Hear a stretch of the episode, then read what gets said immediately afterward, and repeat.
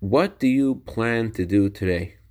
Do you think you can accomplish what you plan to do? Good morning. There was a genius rabbi living in Prague in the 1700s whose name was Rabbi Yonason Eibeshitz. He was very close with King Friedrich of Denmark, King Friedrich V, and among other members of nobility. One monarch asked Rabbi Yonason, In your Talmud, it says that a wise man is greater than a prophet. I'm planning to visit the capital city tomorrow. Which gate will I enter through?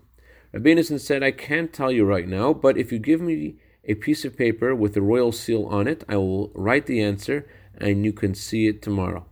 The next day, the king was deliberating which gate to enter, and then he thought of a genius plan. He made a new entry. He broke through a wall. And triumphantly, he meets Rabbi Yonason later and he looks at the paper, and the paper has a quote from the Talmud Bava Kama, page 100a. The king breaks through a wall.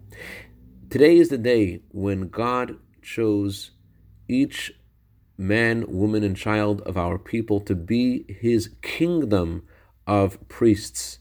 The idea of God choosing us to be a kingdom is that there is nothing that can stop us from doing what God wants us to do. God empowers us to be like a king who has no worries at all and can accomplish whatever they want, even if they have to break through a wall. I dedicate a minute of Torah today to Menachem Solomon and Rachel Abergel, who are celebrating their wedding today. Maybe b'shatevu mutzlachas binyan adei ad. Have a wonderful day, and you can do it.